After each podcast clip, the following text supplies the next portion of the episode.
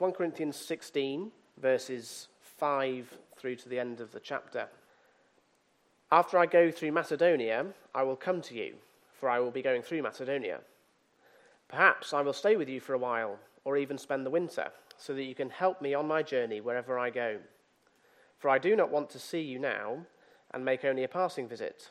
I hope to spend some time with you, if the Lord permits. But I will stay on at Ephesus until, Pente- until Pentecost, because a great door for effective work has opened to me, and there are many who oppose me.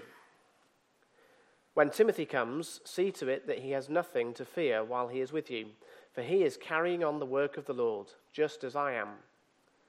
No one, then, should treat him with contempt. Send him on his way in peace, so that he may return to me. I am expecting him along with the brothers. Now, about our brother Apollos, I strongly urged him to go with you, to go to you with the brothers. He was quite unwilling to go now, but he will go when he has the opportunity. Be on your guard. Stand firm in the faith. Be courageous. Be strong. Do everything in love. You know that the household of Stephanas were the first converts in Achaia, and they have devoted themselves to the service of the Lord's people. I urge you, brothers and sisters, to submit to such people and to everyone who joins in the work and labors at it. I was glad when Stephanas, Fortunatus, and Achaicus arrived, because they have supplied what was lacking from you. For they have refreshed my spirit and yours also. Such men deserve recognition. The churches in the province of Asia send, send you greetings. Aquila and Priscilla greet you warmly in the Lord, and so does the church that meets at their house. All the brothers and sisters here send you greetings. Greet one another with a holy kiss. I, Paul, write this greeting in my own hand. If anyone does not love the Lord, let that person be cursed. Come, Lord. The grace of the Lord Jesus be with you. My love to all of you in Christ Jesus. Amen. Maturity in life in general involves navigating the major milestones of life well. So, we need at some point to learn the, the goodness and the reward that comes from hard work. That's an important lesson that you learn as you grow up. We need to learn how to navigate both disappointment and success well. Those are skills that we just need to know in life. And growing up, maturing, involves learning those key skills and applying them to all of life. Well, as we think about the Christian faith this evening, one key thing, one key life skill that we need to learn as Christians is to take God's truth and apply it concretely to the day to day matters of life part of what Christian maturity is. It's, it's growing to know who God is and all that He has told us in His Word, and then apply that in concrete ways day to day. Now, the Puritans, a couple of centuries ago, were real masters at this. They were experts at this. They loved the truth of God, and they loved it deeply but they sought diligently to apply that truth in their lives each and every day. If you go and you read a Puritan sermon, there was at least two parts to it. You would have the first part, which was the explanation of the passage, and then you would have what they called the uses. And what that meant was here's all the application. And it often went 10, 15 points of application as they had explored the truth and then diligently applied it to their lives. That's what they did. Now, why was that so necessary? Well, it was particularly necessary in the past. They saw the necessity of it because life was so very, very hard on a day to day basis. I mean, just think about it. A couple of hundred years ago, the average life expectancy, I, I didn't check it, but, but I'm sure it was decades less than it would be today. Modern medicine wasn't what it is today. Healthcare, all those other things weren't around. Infant mortality was a very real thing. It was common for families to, to bury half their infant children. Starvation was a real problem. It didn't have all the agricultural machinery and technology that we know today. Plus, of course, for the Puritans, they, know, they knew real persecution, didn't they? Organized persecution. At times they couldn't meet. So that meant that knowing the truth of God and applying it concretely and practically, well, it was just day to day life. They had what you might call the muscle memories to do those things each and every day. Now, as we think of ourselves in 2023, almost 2024, in the kindness of God, we live in relative comfort, don't we? In the kindness of God, we live in an age and stage where medicine has made so many advances, our life expectancy is so much longer. And in God's great kindness, infant mortality is such a smaller thing than it was back then. But we still experience hardship, don't we?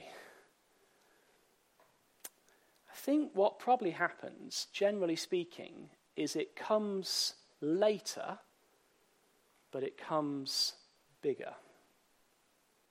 That is to say, we all have to face a reality of dying. That is to say, we all have to face the reality of our own death and the death of those we love.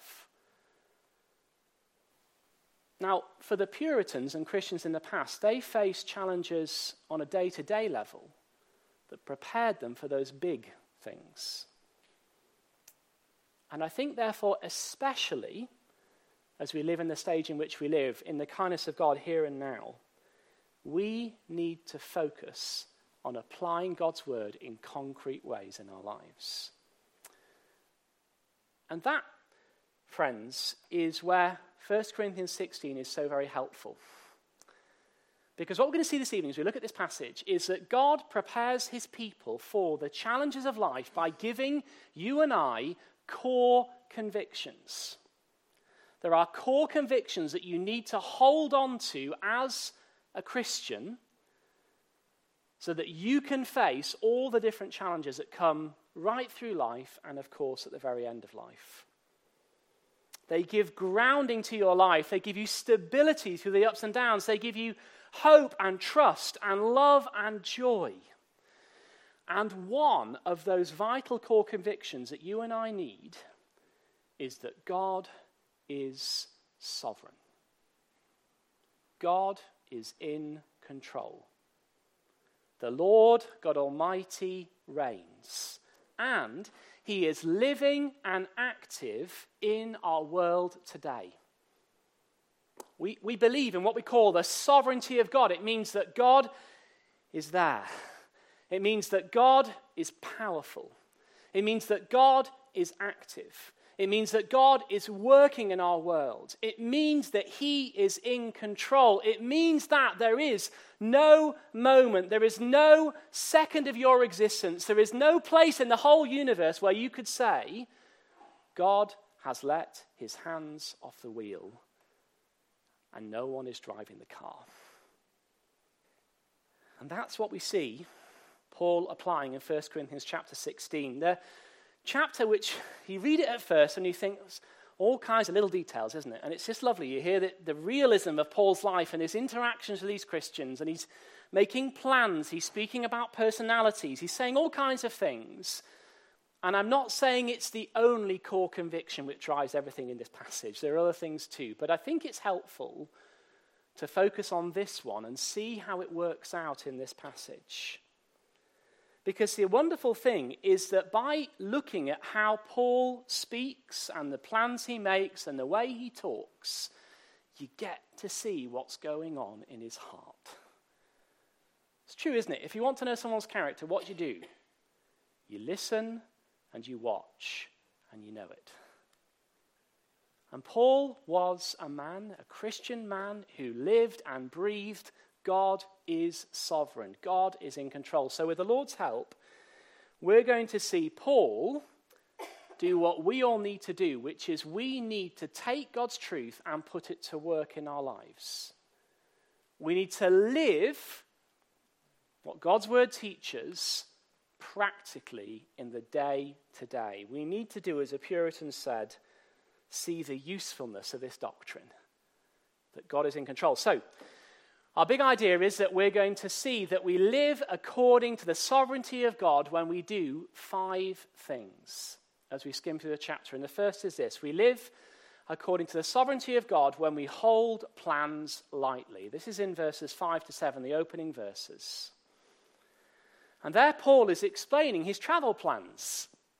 He explains how he intends to visit Corinth and the church there soon. And it's a lovely reflection, isn't it, of his love for this church, of the way that he holds them in his heart. And so he says, verse 5, I will come to you. Middle of the verse. He's not afraid to make plans. God is in control, but he's not going to do nothing. He's going to make plans because it's good and right to do that. God calls us to do that. But look at what he says at the start of verse 6. Perhaps I will stay with you for a while. Notice the possibility in his language there. And then it's later on in the verse, uh, perhaps I will stay with you for a while, or even spend the winter. Not speaking certainly. And then why is he speaking this way? Well, it's because of what he says in verse 7.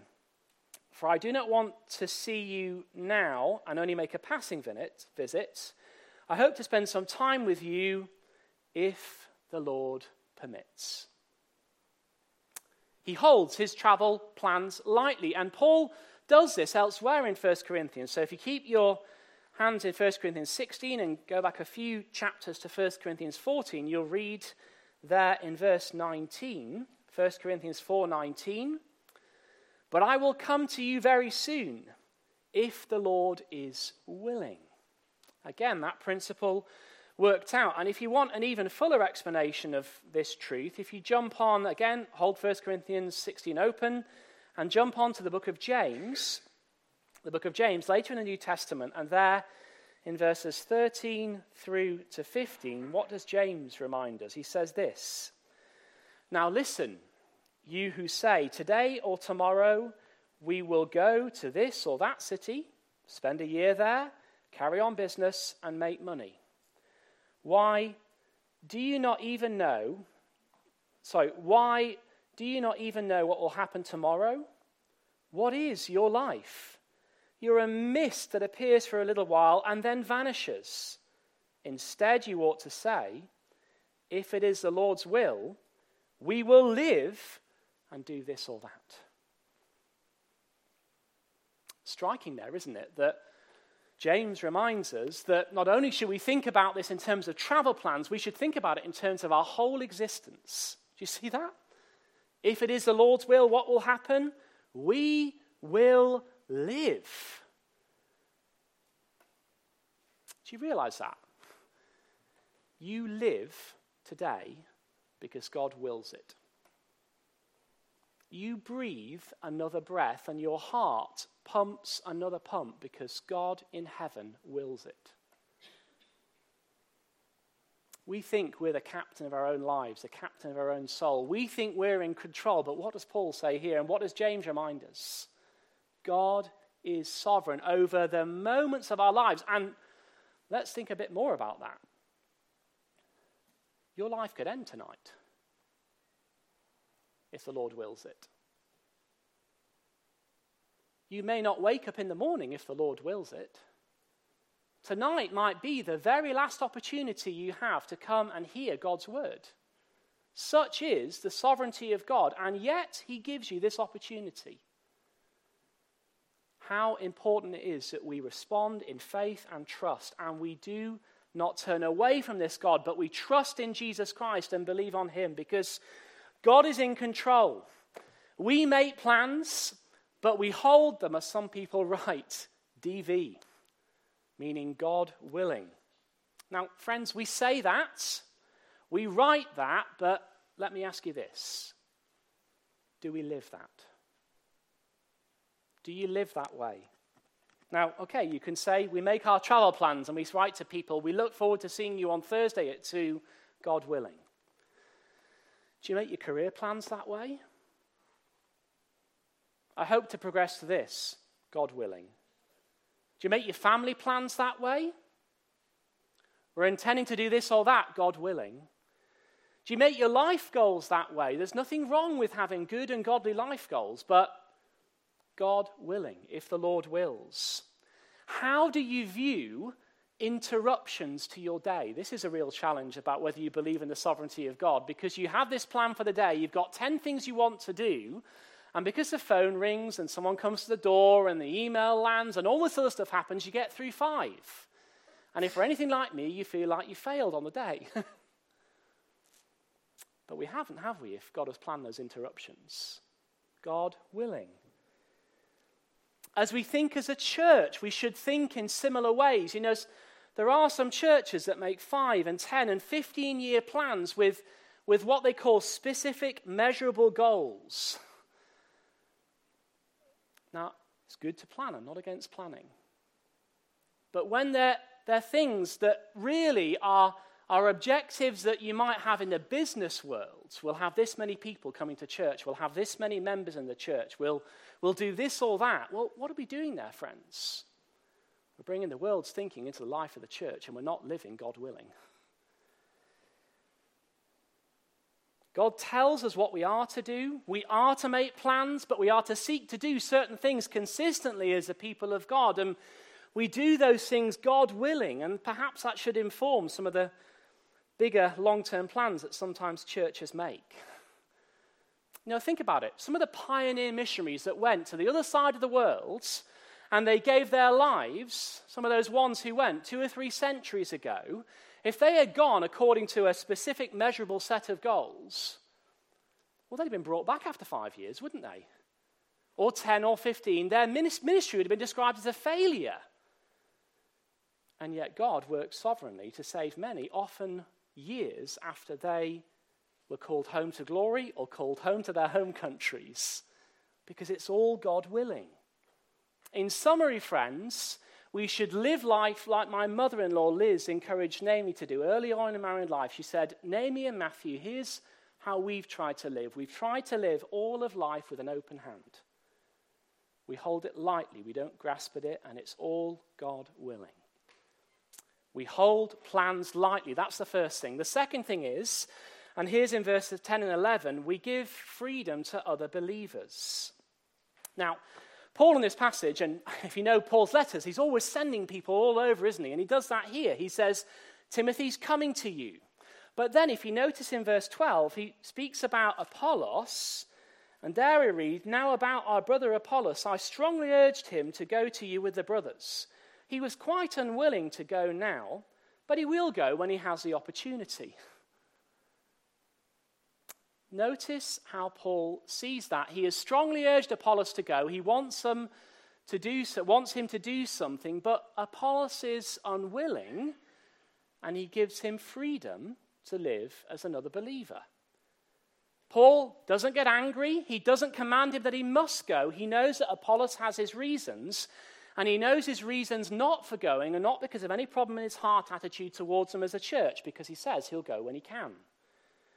So, Paul, and this is key here, Paul does not bind the conscience of Apollos because he believes in the sovereignty of God. As an apostle, he could have done so, you might say, but he won't in this circumstance. Paul is not a control freak.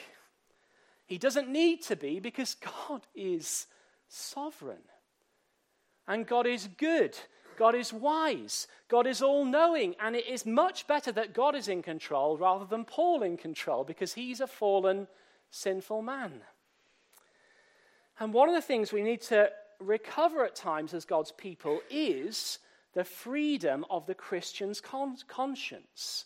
Where Scripture does not speak, we should be careful, as Paul is here, to preserve the conscience of the Christian.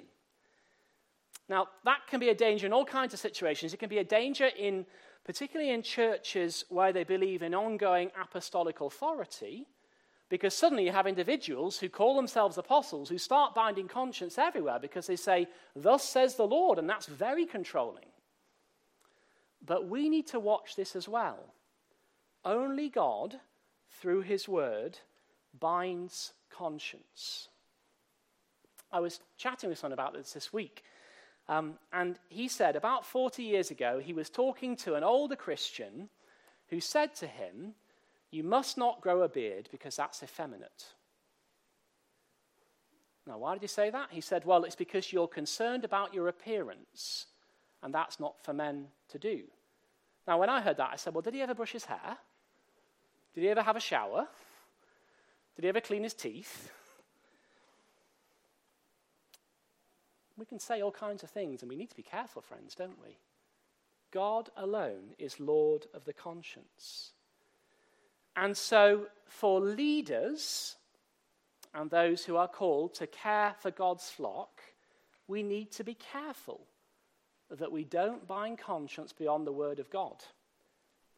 But there are times when God's Word does bind conscience by command or principle and so, if we do that, we do that because God's word is binding conscience. And we need to hold this in tension because some would say any specific kind of preaching that states that we should believe certain things or from the scriptures or that we should do certain things clearly from the scriptures, well, that's, that's controlling and oppressive, people say today. Friends, if it comes from the mind of the preacher alone, then it's wrong. If it comes from the word of God, that is not coercive and controlling because God alone is rightly Lord of the conscience.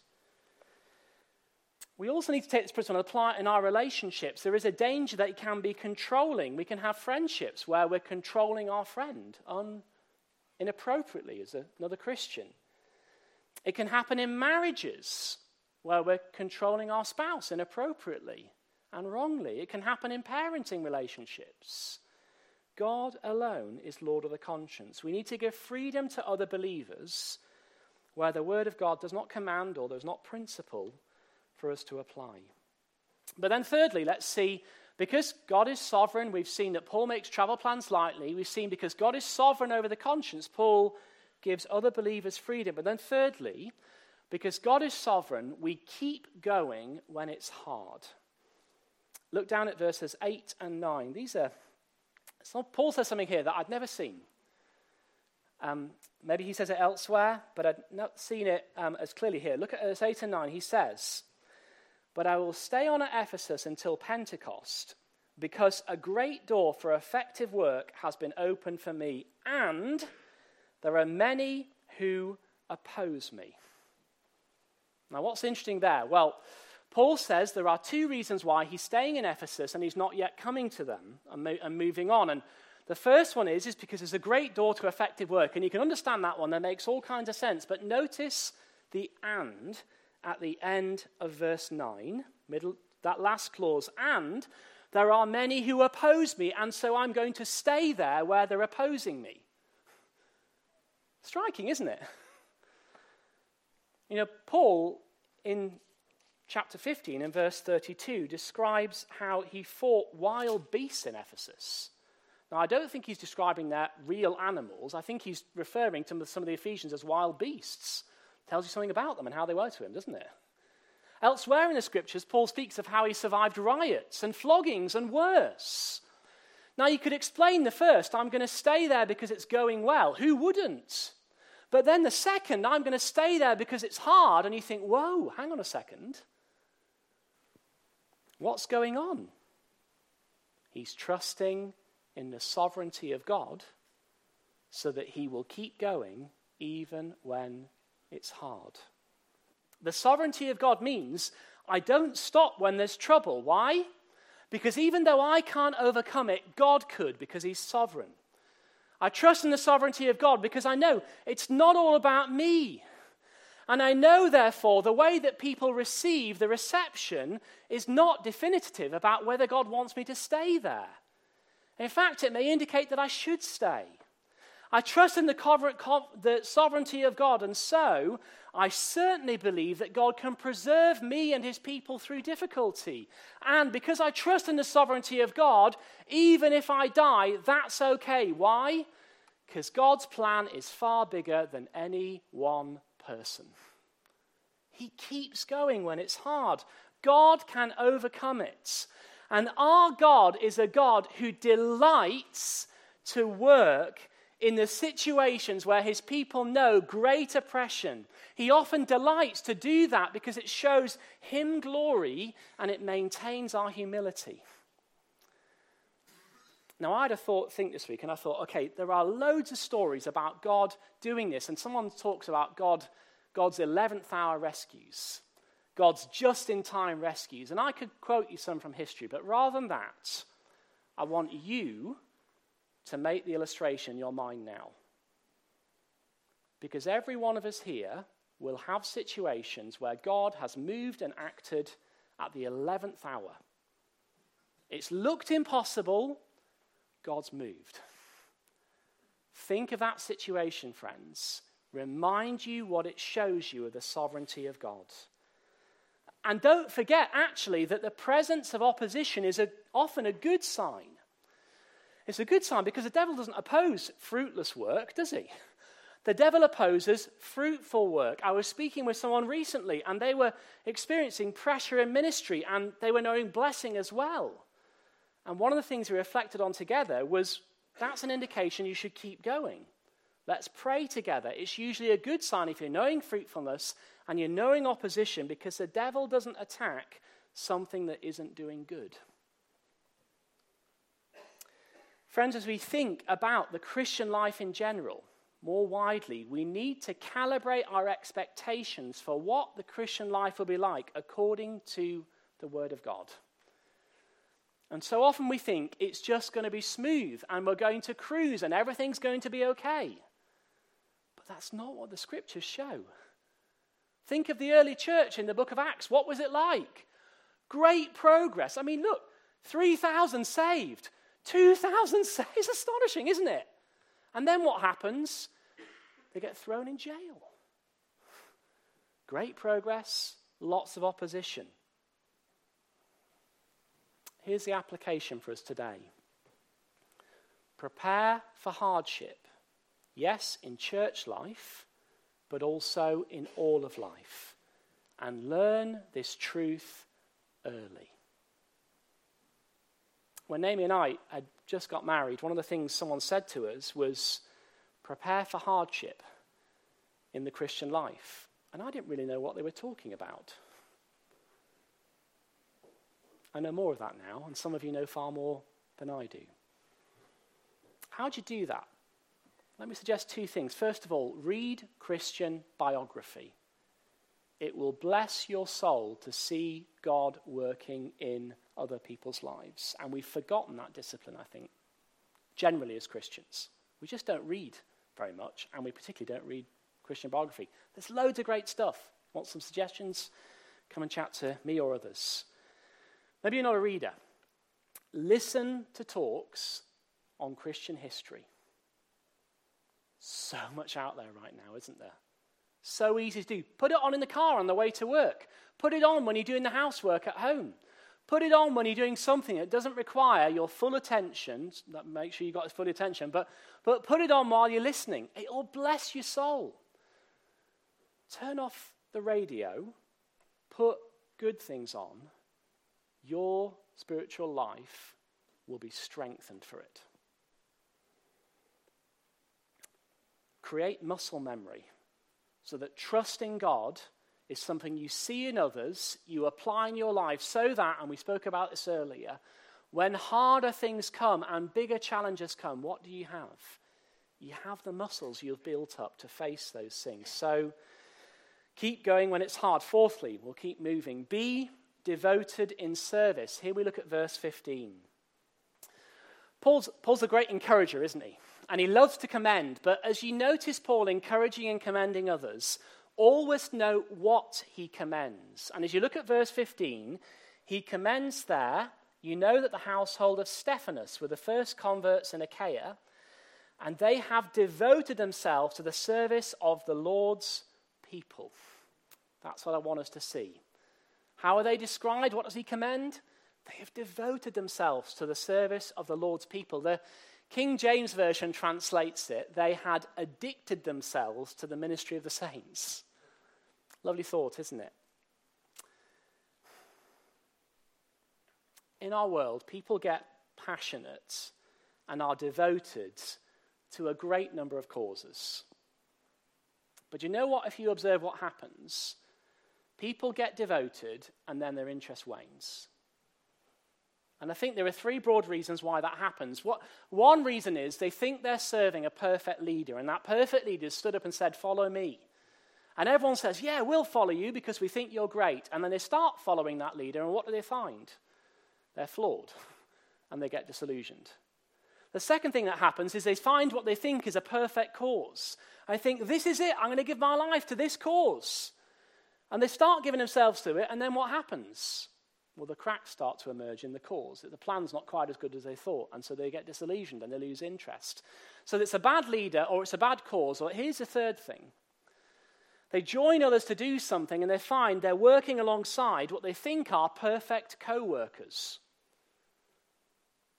And it's that way for a time, but then what do they find? Well, they find they look around and other people aren't committed, other people get things wrong, and they give up. So they've got imperfect leaders, they've got imperfect causes, and they've got uncommitted co workers, and then people give up.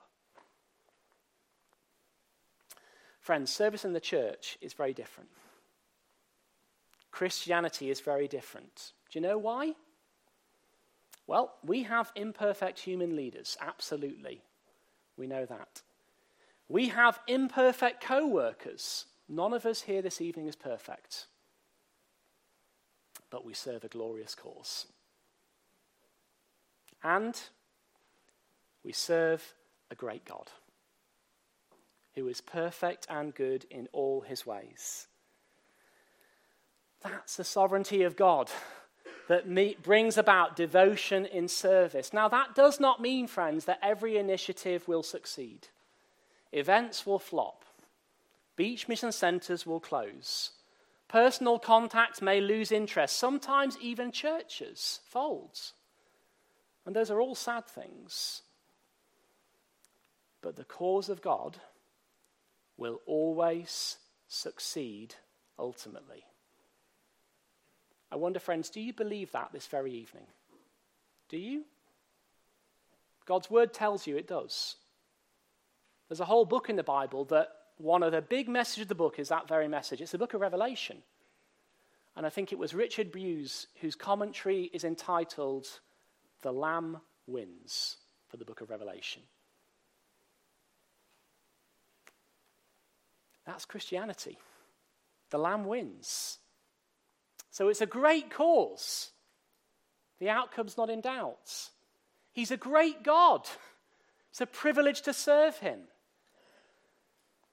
Imagine you were gathering at the start of a battle, and the general who gives you the address to tell you to go and fight says this to you. He says, I want yourself to give yourselves fully to this fight. I want to give you, I want you to really be committed to this fight. And I cannot promise that we will win every skirmish. I cannot promise that every little moment of this battle will go our way, but I can promise you this we will win. Would you fight? I think I would. Would you? I would. And friends, that's what we're committed to as the Lord's people. That's what we're committed to. We have a great general, the Lord Jesus Christ, the God who is sovereign over all things. And he says the outcome is secure because he's sovereign. And so we can be devoted to his service. And so people say, well, my church leaders get things wrong, and we do. And they give up people say, well, other Christians, that they're doing so little, and sometimes we are. But that's not the point.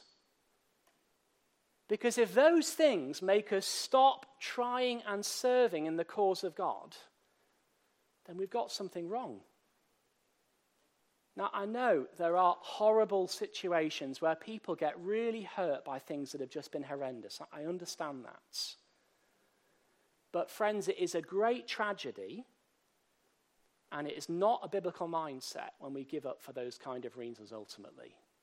Because when we do that, we've made it all about us, all about man. And we believe in a sovereign God. a great God whose cause will succeed, and therefore, because we are devoted to Him, we will be devoted to His people in the church and serving His people. Now, I, am so thankful for all the servant heartedness and all those who are so devoted at Emmanuel. Thank you so much. And I know that we have other responsibilities at home and at work and in many other ways. But can I just make a plea? Be devoted to the service of the Lord's people here in God's church. Let me tell you when you really need to do that. You really need to do that when other areas of your life, are good and necessary reasons, start to get bigger. This is a circle here. Here's my life, it's a circle. And I put right responsibilities and duties within it, and the church is there. It's all under the sovereignty of God, and I'm serving God in it all. But church is part of that. When family life gets more challenging because maybe the family grows or there's responsibilities with parents or other things, that area of that life is growing. When work gets more challenging because we get new responsibilities and we go for promotions and, and we grow in that sense, that area of life getting bigger and bigger. The thing you have to watch out for really carefully is that your service in the church doesn't shrivel down. Now, I know that's hard. And I know there are seasons when we've got to make adjustments. But be careful that that doesn't happen. Be devoted to God's church. That's the fourth thing. And fifthly and finally, fifthly and finally, we are alert and we have courage. And this is verse 13, where we have Be on your guard, stand firm in the faith, be courageous, be strong. And we will come at 14, do everything in love. Now, I think verse 13 is at the minute one of my favorite verses. And if you're allowed favorite verses in Scripture, I think verse 13 is one of them. Because it really, really matters for Christians in our day. Now, we've spoken about not binding conscience beyond the Word of God, but there are four commands in verse 13, and God here is commanding us things. What's he saying? He's saying, Be on your guard. Now, in Corinth, what did that mean? That meant that they were not to absorb the morals of the world, they were not to get involved with bad company because that would corrupt their good character. They were to watch out for bad theology and teaching. They were to avoid sexuality. They were to run from the idols of the culture. They were to be on their guard against dangers. The second command is that they are to stand firm in the faith. What does that mean? It means that they are to be immovable on the central core Christian truths. They are not to be a jellyfish. Do you know what a jellyfish is like? No spine. They won't stand on anything. Do not be a jellyfish Christian when it comes to core Christian truth. Have a theological spine, not inflexible on everything, but where scripture is clear, be like a rock stand firm in the faith, but also be courageous. Now, other versions have act like men. Now, remember, this is a command to all Christians. And so, what's going on here is a particular masculine virtue of courage is being commanded to every Christian. And then he says, Be strong. Why? Because you have courage. He is calling us to be alert and watchful, to stand firm, and be courageous. Now, now, you might be here and say, Matthew, my character is different. I don't feel like I'm a very courageous person. I don't feel like I'm very strong. Well, verse 13 applies to us all, doesn't it, friends? God is commanding us all this evening in this verse. And think of it like this you know, we all have to climb a hill to be courageous and strong. And for some, the gradient might be harder, but all of us are called to climb it. So, how do we become strong and courageous and immovable? Well, here's two truths that do it. First of all, the sovereignty of God gives you courage. Stop gaming the problem, trying to get to the outcome that you want to get to by manipulating things, even if it's a good goal. Start trusting God and do what is right and leave the outcome to Him. That's how the sovereignty of God gives you courage. But then, secondly, friends, not just the sovereignty of God, also the truth of the gospel. Because what have we seen in 1 Corinthians 15? We have seen that Jesus Christ defeated the last enemy. What's the last enemy in 1 Corinthians 15? Death. He destroyed death. It's been swallowed up in victory. So, what's the worst thing that could happen for me if I stand and I have courage on gospel truth? If I must die, I will live. because I go to be with the Lord. And those truths that God is sovereign and the gospel is true have sustained Christians for millennium. That's how you play the man. 1 Corinthians 13. That's what Latimer said to Ridley before they went to be burned at the stake on Broad Street in Oxford. He was saying, Have courage. And friends, you and I need courage. We need courage because we need to be clear on the clear moral issues. When we're asked to celebrate what doesn't please God, we need to stand firm. We need courage to make the most of gospel openings. When someone says something at work and you think, that's a window, I could, I could speak of the gospel there, we need courage to speak it, don't we? We need courage when a close friend who's a professing Christian starts to compromise in their own lives and beliefs, and we have to ask the question Will I risk what is a precious friendship because something matters more? The truth of God. We need courage. But then, lastly, and we close here in all that we do, we need to do it in love. Verse 14. That's the control. We must do it in love. And all the hard things that Paul says to the Corinthians, they're said in love, friends. If in Corinth there was a complaints policy that was active in the life of the church, and it was written like many complaints policies are written today, I think Paul would have triggered it hundreds of times. And there'd be this massive pile of complaints that they've got to deal with. Because he's really direct with them, isn't he? He's enormously direct. But, friends, he does that in this wonderful attitude of love. He really loves them, and he says that in verse 24 My love to you all in Christ Jesus. And he loves them not because they are particularly lovable, they cause so much heartache. He loves them because they are united by faith together in the Lord Jesus Christ. And so, friends, we need courage with love, grounded in the sovereignty of God. So, we've spoken this evening about a core conviction. What was it? That God is sovereign. We've seen how that works out in Paul's life. And my plea to you as we close is this is that core conviction central, among others, but central to your Christian life? I have a notebook. In the back of every notebook, I write down four or five core convictions. I'm not showing you what they are, but the sovereignty of God is in there. Is it on your list? Amen.